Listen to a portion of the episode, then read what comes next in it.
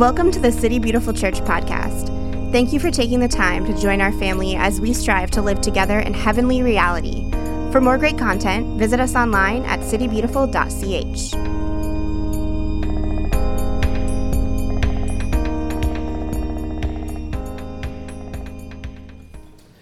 So stop me if you've heard this one before. Many of you have, but some people haven't, and it's great, okay? And it's very timely, okay? So there's an Englishman, an Irishman, and a Scotsman, they really want to get into the Olympics, okay? But the problem is they don't have any tickets, and there's this huge barricade around the whole Olympic stadium and everything, and they can't get in. So they're just really, they're scheming, they're, they're figuring out what's going on, and the Englishman sees, you know, there's the, the poles that they erected the fence around. So he goes and he grabs one, he walks up to the front row, and he says, Hadley Row, England, pole vaulting. And they're like, oh yeah, absolutely, come on in. So the Scotsman goes, aye, that's a good idea. And so he looks around and he finds a manhole cover. You know, they were kind of putting in all this new sewage. He finds this manhole cover. He picks it up. He walks up and he says, McGuinness, Scotland, discus. And they're like, yep, go on in, go on in. And uh, old, old, old O'Neill, he's there and he's just looking around. He says, ah, that's not a good idea as well. And so he looks around, he finds a bunch of barbed wire just sitting there. It's just kind of like this group of barbed wire. And he picks it up and he walks up to the front, ro- the, the door, and he says, O'Neill, Ireland, fencing.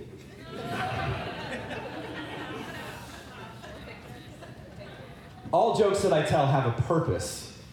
Um, that's part of the larger, the larger illustration of what we're doing. Um, I really wanted this to be true. Uh, I found something this week that said, oh yeah, the word humor and the word humility come from the same core uh, Latin term, and that's not true. Unfortunately, the word humor comes from the word humere, which is where we get humid, and it means liquid, because back in the day they thought there's these four essential liquids inside of you. Um, that if you can balance those liquids, you're a good person. If you have too much bile, you're not a good person. So that's where we get the word humor. Doesn't make any sense. But the word humility and the word humanity do come from the same term, which is humus and humus means the ground and the earth. And I love that there is a parallel. There's something about good, I think good humor makes us more human. It grounds us, and especially those good self deprecating jokes. I really wanted to tell a joke about the English but we're not going to do that. We'll tell jokes about the Irish because I can kind of take it upon myself. And we, you know, those, I think the best jokes, especially when it's about culture, whatever, it makes us laugh a little bit about ourselves. We put down our guard, we're a little bit more honest that, you know, maybe we don't have it all together and maybe we're not like, you know, God's gift to the earth or whatever it might be. And I, and I just love that. I love that, you know, humor, humility, um, and humanity all kind of have this common starting point. So we're in this series called And the Thing After That, which that does say, you just can't read it. Um, and this series is what, what happens after the moment of salvation. When we are baptized, when we kind of pledge allegiance to Jesus as our King, do we sit and twiddle our thumbs for the next 30 or 40 years until we die and then we get to go to heaven? Or is there something happening in the interim that is really important that we pay attention to? That the, the Spirit of Jesus is doing something within us forming us, shaping us to look more like Him day by day. And does that actually begin to speak to what we're here to do? How we are to be in the world, and especially how we uh, approach the moral questions of the day. And so uh, we're, we're kind of going through um, this list that Paul gives us in Colossians 3, looking at these different virtues. That virtue is a formation of character. That when we look at Jesus, this is what Jesus looks like. And then, secondly, as we allow the Spirit of Jesus to do something in us, we become more like Him day by day. And that's what we call virtue. And that virtue actually sets us up better to understand uh, how to make moral decisions. So I'm going to pray, and we're going to jump into this one today about humility. So, Heavenly Father, we testify to the truth that you are here, that you're with us that you are for us, you are not against us.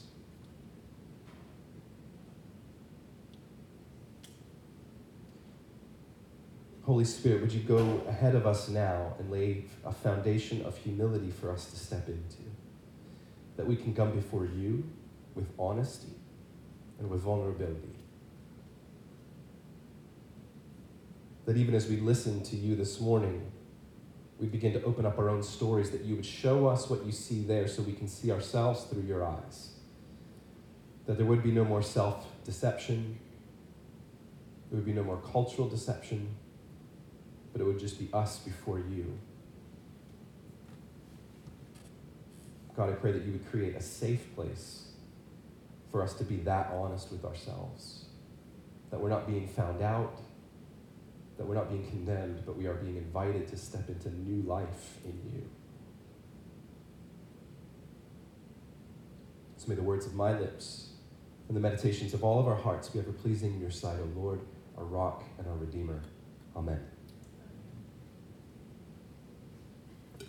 We've been framing this series, uh, kind of these larger cultural narratives that not, I think there's a moral crisis happening today. And many of us maybe grew up thinking, like, oh, the church, we've got it together, we're morally superior, and it's the world or it's culture, that's the place of like immorality. But I think in actuality, it's recognizing there's a moral crisis all throughout our culture, whether it's in the church or whether it's in our nation. And, and part of the problem is because we're actually hyper moral. We're not immoral, we're hyper moral. We have these, this overwhelming need and pressure to have an opinion and a position on every single thing, and that so quickly puts it about behavior modification and buying into the same uh, agreed upon tenets so that we can be part of a certain team just so that we can survive. And many of us feel kind of crushed by the legalism that, that that whole system entails, whether it's legalism within the church or it's legalism within our culture today. And I think, you know, as I've kind of examined this and kind of listened to all of these different moral arguments within our society, I, I hear these questions beneath the questions. That a lot of times, what we're being asked, or what is your position on this, or how do you feel about that, or what do you think about this thing that happened in the news, there's these deeper underlying questions that aren't really being answered that people are making an attempt at. I think one of the dominant questions being asked today is what does it mean for me to be true to myself? We hear that a lot be true to yourself, to thine own self, be true. Um, but as we're going to do a lot of philosophy today, and this, that's my mega, mega brain, is that what we said?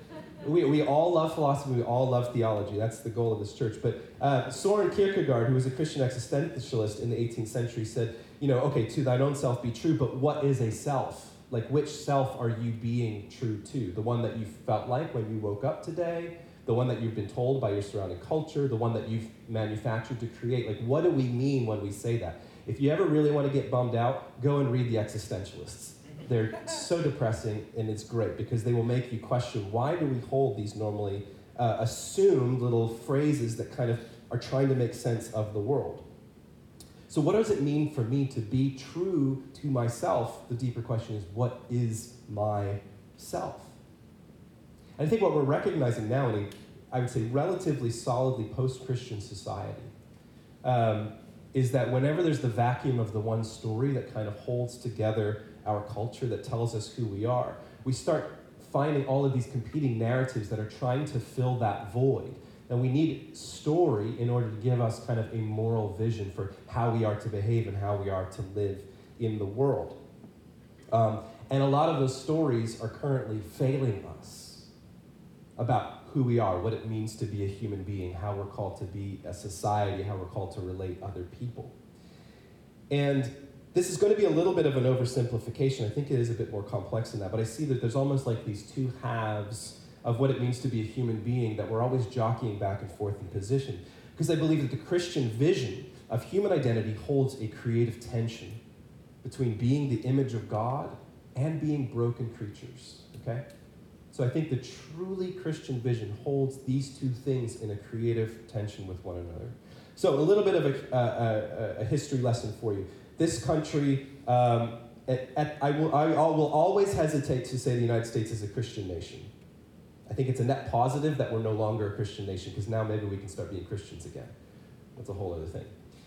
But there was a lot of Christianity present in the foundation of this, this country. And a lot of the early, you know, the early uh, Europeans coming over here, kind of establishing their colonies and whatnot, were Puritans. And, and there's, a, there's a strain of Christianity that uh, has this idea of original sin. Okay, this is something that is developed by St. Augustine of Hippo in the fourth century. Um, and what, what kind of happens with original sin is this idea that human beings are fundamentally evil and broken, and there's nothing good about them, and they, we need a savior. Okay, so there's a big argument in the fourth century between uh, Pelagius and St. Augustine. And they're like, are people fundamentally good? Are people fundamentally evil? And then people just took that and ran with it. So Puritanism really started there.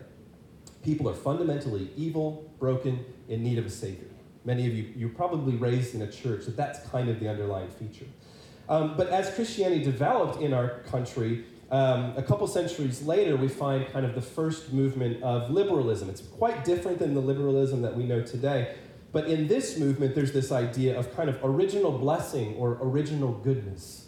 That people are basically good, and there was varying degrees of recognizing where there might be brokenness or evil in people. And I think these two dominant narratives have shaped American culture, where you can actually remove God from it and those things still operate. And what we tend to see, again, vast oversimplification, is that conservatism in our country is built on the foundation that people are fundamentally evil. And if we can make good people, then we make a good society. It's about individuals.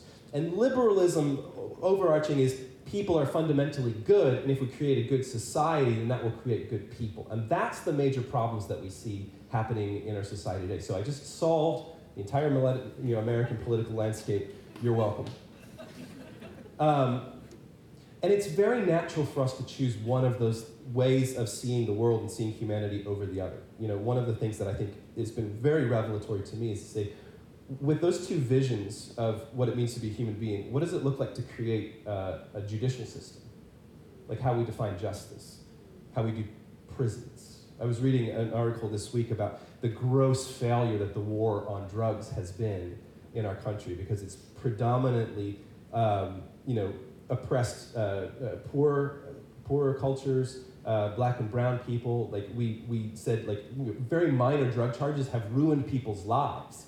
But if we believe that people are fundamentally evil, well, that's what we do, right?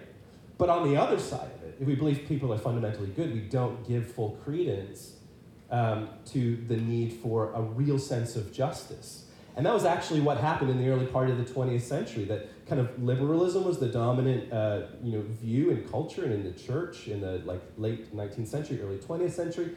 And then Hitler came along, and everybody just kind of appeased him, like, oh, he's, he's quirky, he's a painter, uh, kind of weird guy, but whatever. And they just kind of kept letting him do his thing, and then World War II happened. Because we did not take seriously enough the place of evil and the place of sin in the human heart. But I think if we're very carefully reading scripture and we're looking at church history, we begin to realize, oh my goodness, like Christianity has this amazingly complex vision of holding those two elements together. That we are made in the image of God. We are the children of God. There's a fundamental goodness to what it means to be a human being, but we are also broken. We are also capable of tremendous evil. And we have to hold those things in tension. We can't choose one story over the other, or else we find ourselves misaligned, and ultimately we do not recognize uh, truly uh, our need for a Savior. And so I think that that's what brings me to the virtue that we're looking at today in humility. And I was really contemplating, like, okay, so how do we define humility? Because I think, you know, as, as many of these virtues, we find there's kind of false versions of these. There's counterfeits and there's vices that go with them. And this is really, this I found this tremendously helpful, I think. Humility is our ability to tell ourselves and others the truth about who we really are.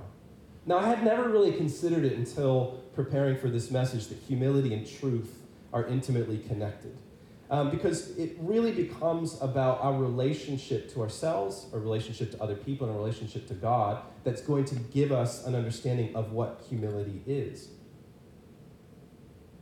And I think what I've recognized in the church so often, again, if we have this like, I'm fundamentally broken, evil, um, and there's no good in me, or I'm fundamentally God's gift to the world and, and everything I do is a blessing and, and I'm, you know, kind of abdicated from all evil that that leads us into these counterfeits of what we're talking about with humility. There's a sense of false humility in church, right? And false humility is a sense of uh, my fundamental brokenness and I have no power. I have nothing good to offer the world. We find this a lot kind of in like, you know, hyper Calvinist, neo reformed places like woe is me, self flagellation, like here I am. You know, do you guys remember that thing in, um, what's that movie with Tom Hanks, Da Vinci Code? And uh, your old vision, he's got like that thing. He's just like, oh, just like that kind of like we just love to beat ourselves up because we're so broken and maybe if we can grovel god will pay enough attention to us right like that kind of false humility where we kind of take ourselves out of the game and we don't recognize we can't like own the fact that we're his children and that he loves us and he just he's so devoted to us um, but then on the other side there's this sense of pride and pride is this kind of illusion that i have it all together and that i don't need a savior there's a lot of self-talk in pride now a lot of times we think of pride as someone being very like boisterous and performative and like always kind of putting forth their skills and their abilities to prove why they're someone that you should listen to. But one of the things I've recognized in myself that pride is just a, it's another self-deception where maybe I'm telling myself stories about myself in order to prevent myself from having to deal with the reality of my own life. So it may not be that I'm like boisterous and proud and like kind of convincing everybody else of something. It's that I'm kind of trying to convince myself of it. And how do, how do I, this is, I'm like personal, how do I know when I've been called out in pride? Is when humility and humiliation are basically the same word. And I find myself humiliated because I've been found out. Because the story that I've kept telling myself about myself is interrupted by somebody else finding me out. And I think that's the part where truth comes into it. When I'm self deceiving, either in that false humility, like I'm, it's, it's woe is me, like I'm no good, or it's pride, it's like look at me and how great and how grand I am. These stories that I keep telling myself it's still very self obsessed. And that's why I see these things as counterfeits. And we find this now in our, in our culture today that we have this idea of being a self made man or self made woman. I think that's very much woven into the fabric of American society. And what it means is I get to decide who I am. Or as old un- Uncle Stanley Hauerwas says, the American story is that you have no story until you were told that you have no story except for the story that you chose, which is very confusing. Which in and of itself is a story, right? Like you are a self-made man, you're a self-made woman. Like you are not like you get you get the right to determine who you are, um, what you do. You define yourself. And what we're finding now is we're kind of moving past postmodernism into this new era. It's the internet has so wired us to work this way. Not only am I like passively participating in content that's put out in the world, and I you know, kind of like postmodernism, like there's a smorgasbord of ideas and philosophies. You just pick what's right for you. Now you're the author of your own reality. Okay? You get to decide what gets to be part of your re- reality and what doesn't get to be part of your reality. Um, so let me make this more tangible. How many of you are Taylor Swift fans? Okay, I'm going to dog on Taylor Swift for a moment. For a moment. She just put out a song with Big Red Machine, and it's great. How many of you are Kanye West fans? Hey, two of you, okay. I don't know if you want to admit that in public, but don't that. Is the album ever going to come out? It will. August 6th. So a couple years ago, Kanye puts out an album. He has a, a line that he considers funny that's about Taylor Swift that was not couth, shall we say.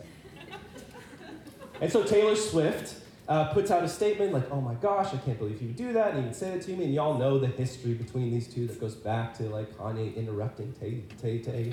And, uh, and so it's this whole thing like, oh my gosh, he's like taking advantage of Taylor Swift and blah, blah, blah. And then all these recordings get put out by whomever, whoever that is, one of the Kardashians, whichever one. It's Kim? Okay. This recording is going to be so great. I'm apologizing to everybody who's online right now because this is a ridiculous story. Um, in actuality, he had called Taylor Swift. He said, I'm going to do this. She said, ha ha ha, that's so funny. Yeah, let's do it. And so she, it kind of went back and forth, and nobody knows what the truth was. Or Taylor Swift puts out this big thing, like, I never intended blah. And the very last line of it, she said, I never asked to be a part of this narrative, so this is where I'm choosing out. That is post postmodernism. That's what I'm talking about. I do not want to accept the reality that's around me. To, I do not want to be held accountable to being a human being. And I can actually engineer, I can close out the tabs or I can unfollow in order to prevent myself from having to engage with the reality of my own life. That's what we're really talking about here. So we have this idea of being a self made man, a self made woman, where we are the authors of our own realities. Um, and we're putting ourselves in the position of God. But I think true humility is to see ourselves through the eyes of God. And this is what Kierkegaard tells us. Like, how, how can you know yourself unless you have someone to bounce that selfhood through? This is why marriage is so important because marriage becomes at least one way in which you're bouncing your selfhood through another self and seeing what comes back. All y'all that are married know that's the, like the greatest path to humility possible if you're doing it right. If you're doing it right. But Kierkegaard says, you know, another human being's perspective of you is still kind of limited because they're working it out too. So we need a self that's outside of the self that can really give us a clear vision of who we are. And that's the place for God. And it's not self condemnation. Like, sometimes we only see our junk. We see our despicable parts, and that's when we go, woe is me, like I'm fundamentally broken and evil. Like that's false humility. And sometimes we only see our gifts and our image of Godness. And there's kind of this self conceit. But how do we see ourselves through the eyes of God in an honest way where we see the full spectrum of what it means to be a human being? For me to see myself in the full spectrum of what it means to be Ryan. That I have all these great and incredible gifts. I have the DNA of, of the image of God in me, but I also have a lot of brokenness. I have a lot of stuff. And how do I hold all of that together? And instead of making it about me, instead of navel gazing and saying, woe is me, or oh my gosh, I'm the best gift, how do I actually turn my eyes towards God and to say, what do I do with all this? All this experience of being a human being.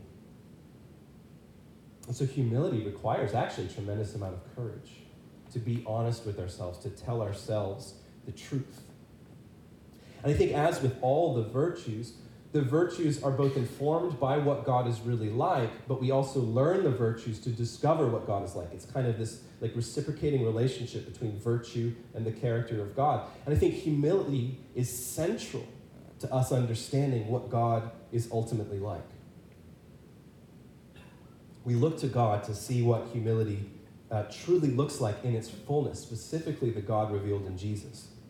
And it's interesting, in the conversations about virtue going all the way back to the classical period in Greece and in Rome, no one in the ancient world valued humility as a virtue. In the Greek world, in the Roman world, they're like, why? Why would you be humble? Like, it's actually virtuous to be prideful because you want to lay your claim to who you are and what you've accomplished, and, and you need to prove that to other people.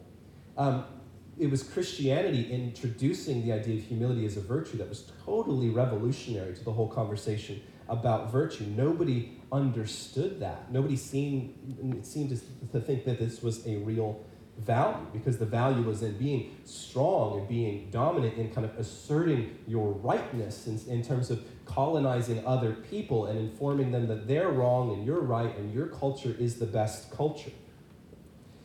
And I think we're still shaped by that that Greek vision of virtue. Even within the Christian household, many of us are still shaped by that. Look at the leaders that we look towards. We cheer on prideful and strong leaders. That's what we, we equate. Literally, there's been a lot of research done this. We equate people who are boisterous and prideful as being strong and capable leaders. And we don't value humility. We see humility as a weakness. You don't admit to mistakes. You don't admit that you're in process. You don't admit that maybe you don't know something. Because we're still more shaped by the Greeks. And I think this is very true within the Christian household. I think this is the moral crisis that we have. We have a gross lack of humility today. Because essentially we believe God is like us. And so we just kind of amplify all of our character we, and we put that on God. He's like us, just bigger. You know, he just has a bigger stick than we do. He just has, he's just more strong and more awesome and more capable than we are. But then we come to a passage like this. This is Philippians chapter 2. And, you know, this is, for me, this is like one of like, this is a, you, we should memorize this passage and you should read like the rest of the Bible through Philippians chapter 2 because I think this is so key. This is one of the Christ hymns that we find in the New Testament. And what Paul is doing is he's tying together the way that we're called to treat one another, the way we posture ourselves to the world, and he's kind of taking it to this new place of saying, this is what God is really like, okay? And I, and I love that it just, it all, just the conversation automatically gets like huge and cosmic. He says, therefore, if you have any encouragement from being united to Christ, if any comfort from his love, if any common sharing in the Spirit, if any tenderness and compassion, then make my joy complete by being like minded, having the same love, being one in spirit and of one mind. And this is the bit, this is the bit here. This is the turnaround. Do nothing out of selfish ambition or vain conceit. Rather, in humility, value others above yourselves, not looking to your own interests, but each of you to the interests of others. Really quick, why is that really hard? Because that requires you to trust that somebody else will take care of your needs. Now, that's scary. Now, a lot of us, uh, we will put ourselves in a humble position that we will not look to our own interests, but we'll look to the interests of other people. But then that doesn't come back to us. That's why we tend to settle back into transactional relationship. Like, I will take care of your needs if you take care of mine first. I'll give you 50 cc's of love, and you give me 50 cc's of love back. And it's like we're, we're holding each other at arm's length, and we're just kind of eking out what we can in relationship because we don't trust that someone's really going to take care of our needs. So we're still kind of like self-preservation mindset, you know? And this, this like radical call to humility is I am going to let go of the need to fulfill my own needs, and I'm going to trust when I enter into loving community that even as I am all out unconditionally looking to meet your needs, that you're going to do the same for me because we have this agreement. We have this one spirit that's tying us together. We have this one Lord um, under whom we pledge allegiance. And so, in your relationships with one another, have the same mindset as Christ Jesus. So, everything he just said, he's like, You want to know how Jesus thinks? This is how Jesus thinks. And this is the poem Who, being in the very nature God, did not consider equality with God something to be used to his own advantage. Rather, he made himself nothing by taking the very nature of a servant, being made in human likeness. And being found in appearance as a man, he humbled himself by becoming obedient to death, even death on a cross. Therefore, God exalted him to the highest place and gave him the name that is above every name. That at the name of Jesus, every knee should bow in heaven and on earth and under the earth and every tongue acknowledge that Jesus Christ is Lord to the glory of God the Father. That is what God is actually like. You know, I used to read this and thinking like Jesus made himself equal to us, right? But that's not what it says. It says he made himself nothing by taking the very nature of a servant. So God, what God is really like is that God completely like emptied his God self and literally placed himself beneath us. He made himself less than us. Like we're not servants, we're not slaves in this room. He made himself on that level. And he went even a level below that. He actually died. Like he went to death. He went to Hades. Like you can't get much lower than that. You can't be more self emptying than that. And the crazy thing to me is to recognize this is not Jesus giving up his divinity in order to be with us. It is the evidence of Jesus' divinity that he would get, do that for us. Yes. Right? I'll say it again because I wrote it down. and this is, some of you, you have been raised with this idea that Jesus was God, and God's way up there. God can't, God can't possibly be with you because you're so gross and icky, right? How many of you? Like, ugh, not me, obviously, Dad. You never taught us this, but like, God looks at you and he's just like, oh, like, ew, gross. You go. God, so God was like so fed up with the world, you know, that he sent his son Jesus to fix it because Jesus just didn't have anything to do at the time. Um, so we have this idea like Jesus forsakes heaven, he forsakes his, his godness he empties himself of being God to become a man, and then he does man things, and then he dies, and then he gets to be God again. Because God can't possibly be close to us. God's too high and mighty. So Jesus must have gotten rid of his godness in order to be on our level, or even be lower than us. But no, it is the evidence of Jesus' godness, of his divinity, that he would stoop so low, because that's what God is actually like. You know, God doesn't look at you and just like so disgusted that you're gross and you have sin cooties and he needs he needs some weird intermediary because he's so holy he can't touch you. No, like God, like he feels in his gut when he sees you. He's like, oh, I cannot help but to be with you. And that's the evidence of Jesus' divinity. And we see this all throughout the life of Jesus. yes, the cross was the, the culmination of the work. That was like the ultimate. Like I was, I was actually, I had, uh, I had a, a beer with a friend this week who was not raised in the church, doesn't know anything about Christianity. They're trying to talk to me about what I do, what's the difference between being a pastor and a priest and all this. And I said denomination. They're like, what's that? I'm like, you're cute. he goes, he goes, this is so great. He says, so there's Catholic and Christian and Judaism. I was like, he's like, so there's like two denominations? Like, no, there are 44,000 denominations. but the first question he asked me, of course, was, why do bad things happen to good people, right? This is what we call theodicy. Why do things, if God is in control, this kind of language. And I understand why he would ask that because most of the Western world operates on this idea that God is large and in charge. Like he's just, he's bigger than us. He's like a president, but more. He's like a king, but more. And he's powerful and he's in control. And if there's bad things happening, then he must not be that in control or he doesn't care or whatever it is. And I said to this person, like, it's interesting to me that the central image, symbol in the Christian faith is a rabbi hanging on a cross outside the city gates. Like, when you and I, when we want to know what God is like, that's what we point to. You know? Like, we point to powerlessness. We point to self emptying. We point to saying, this is what God is really like, that God so loved us that he would actually abandon everything else. He, like it says here, like he did not take this to his own advantage. And that God would co suffer alongside of us. And somehow that brings salvation. Somehow that brings the healing to the world. And how many of us in the Christian household, we've forgotten that, like the central image of our faith has been abandoned. I had a friend that was part of a church one time and they refused to have any crosses in it. They're like, well, we don't go back to the cross. Like, we just live in victory. I'm like, no, you're living in manifest destiny Americanism. Like, that's not Christianity. Because we've missed the place of humility.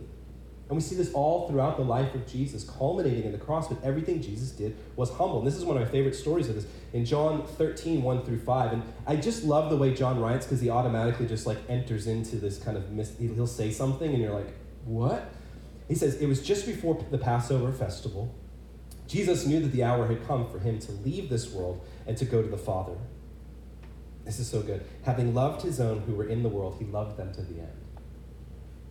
Just Selah, that one. Like, having loved his own who were in the world, he loved them to the end.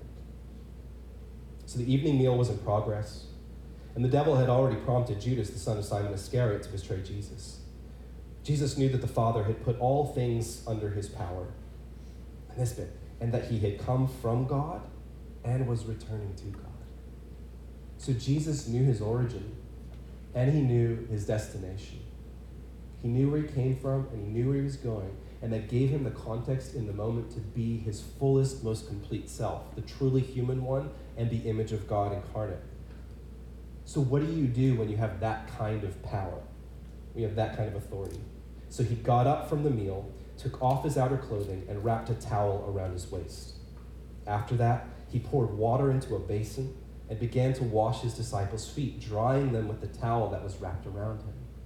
See, Jesus was constantly enacting these symbols, going, This is what God is like. This is what God is like. This is what. And they could not wrap their heads around it. Because they were looking for the political leader who's going to come along with the big sword and lead the revolution and beat up the bad guys. They were looking for the religious leader who was going to come in and like bring order to everything and, and, and fix the world. And Jesus kept giving them these humble symbols of like, no, no, no, this is what God is really like. This is what it looks like for me to be the Messiah. You see, I think humility is actually really disruptive to our status quo. We talked about last week with, with kindness. You know, kindness ruptures niceness because niceness just kind of maintains the way things are. But humility disrupts a lot of the way that we think things are supposed to be, and it causes us to question what do I believe about God? What do I believe about what it means to be a human being? By the way, a quick note.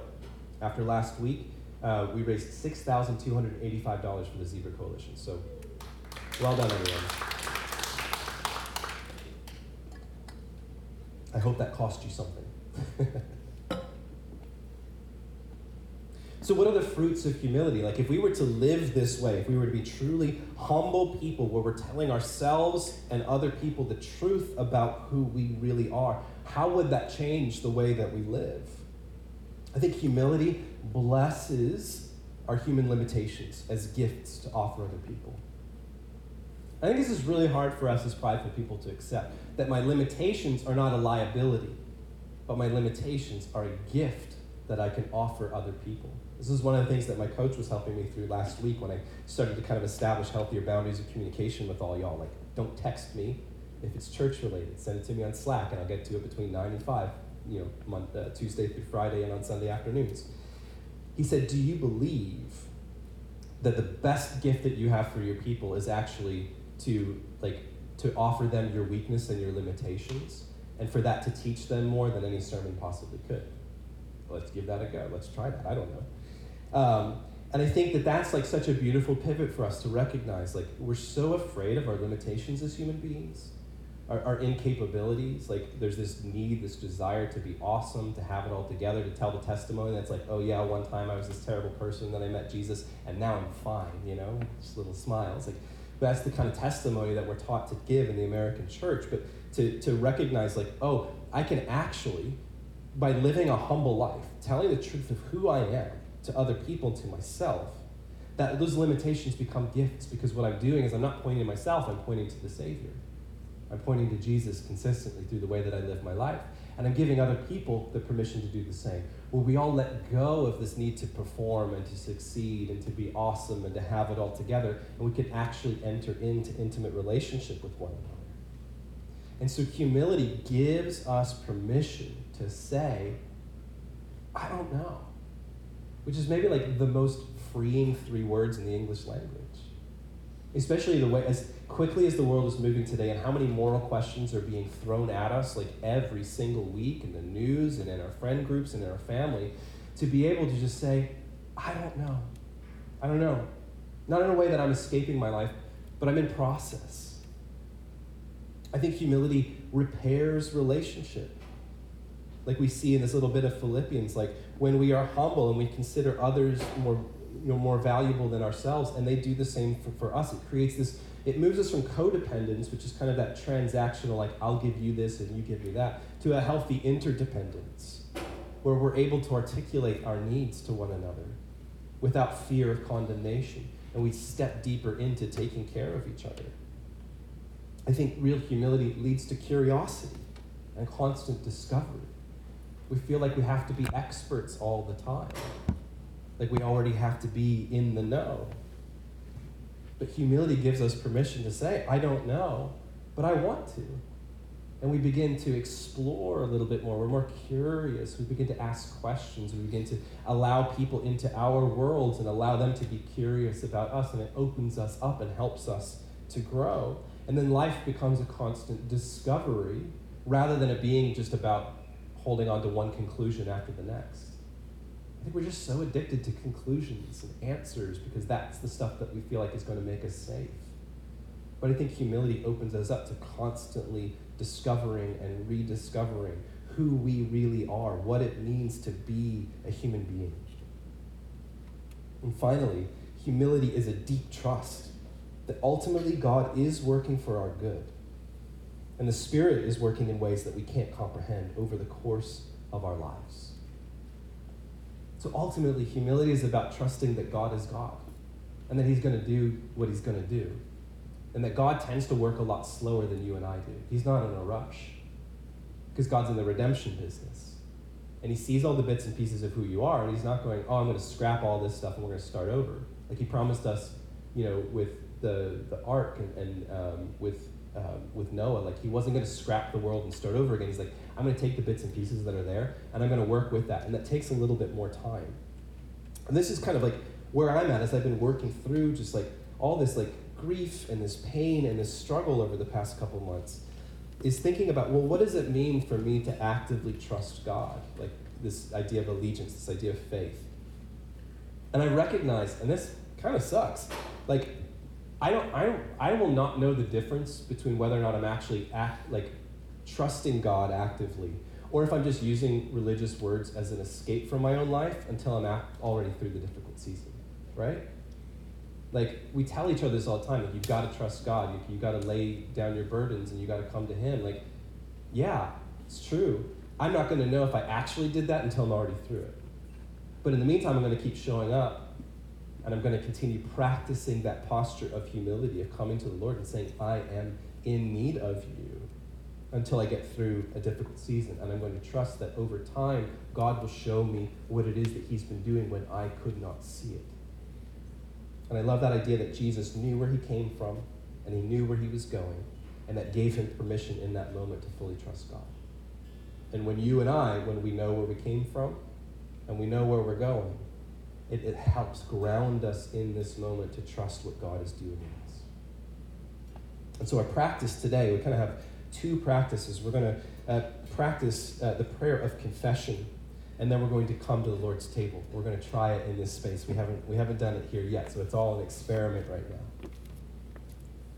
And I think what I've recognized as a good Anglican over you know, my 37 years of existence is like having the Lord's table, the Eucharist, the Holy Communion, whatever, whatever you call it, as kind of central to our practice, like our approaching God speaks so many of these things back to us. So, us coming to the table of the Lord uh, to receive the body and blood of Jesus is an act of humility. It's us coming to the table and not going, Jesus, it's time for me to prove to you how awesome I am and, and, and how many things that I did for you this week much I've worked on my spiritual gifts and I did that Bible study and I listened to those podcasts and I helped this homeless person. Like, we don't come to the table and prove why we get a seat at the table even though the rest of the world, like that's so often what we're told to do. No, we come open handed and go, I'm in need of you. And we receive the gifts, the body and blood of Jesus. We receive it as a gift that can only come through watching the humility of Jesus save the world. And so the Eucharist reminds us of God's humility, that that is central to who God really is. And the Eucharist tells us the truth about who we are. We are His children, in whom He is well pleased. He is especially fond of us. And we're broken. And we're in process. And we're capable of terrible evils.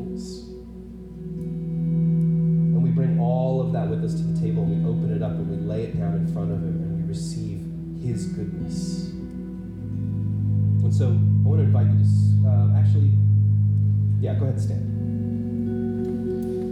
We're going to pray this prayer together. It's a very old prayer, a prayer of confession. And what I love about this prayer is it kind of covers the gamut. Even when we say by what we have done and what we have left undone, you got it all. Thought, word, and deed, boom, nailed it. Like it's all there. Didn't love God very well. We didn't love one another it covers it all. But what we're going to do is we're going to recite this prayer together, and then I'm going to give you some time to kind of confess what's on your heart. What are you carrying? What are the what are the burdens? What are the what are the sins that you recognize in yourself, the brokenness, the coping mechanisms, the addictions, the failures, all that stuff that you're trying to like hide behind your capability? What if you just like offered that to the Lord? And I'm just going to leave that moment and then I'm going to pray over you and I'm going to invite you to the table and I'll give the instructions for that. But just take this time to really allow the Spirit of God to shine His light of truth on your heart and to show you whatever He sees there. All of your, your greatest, uh, most beautiful gifts to the world and all of your deficiencies and your brokenness. And to trust He's not afraid of that stuff. So you don't need to be either. So let's pray together and I'll give you a moment to just Most merciful God, we confess that we have sinned against you in thought, word, and deed, by what we have done and by what we have left undone. We have not loved you with our whole heart. We have not loved our neighbors as ourselves. We are truly sorry and we humbly repent. For the sake of your Son, Jesus Christ, have mercy on us and forgive us that we may delight in your will walk in your ways to the glory of your name. Amen. just take a moment and just confess to the Lord anything that you're holding on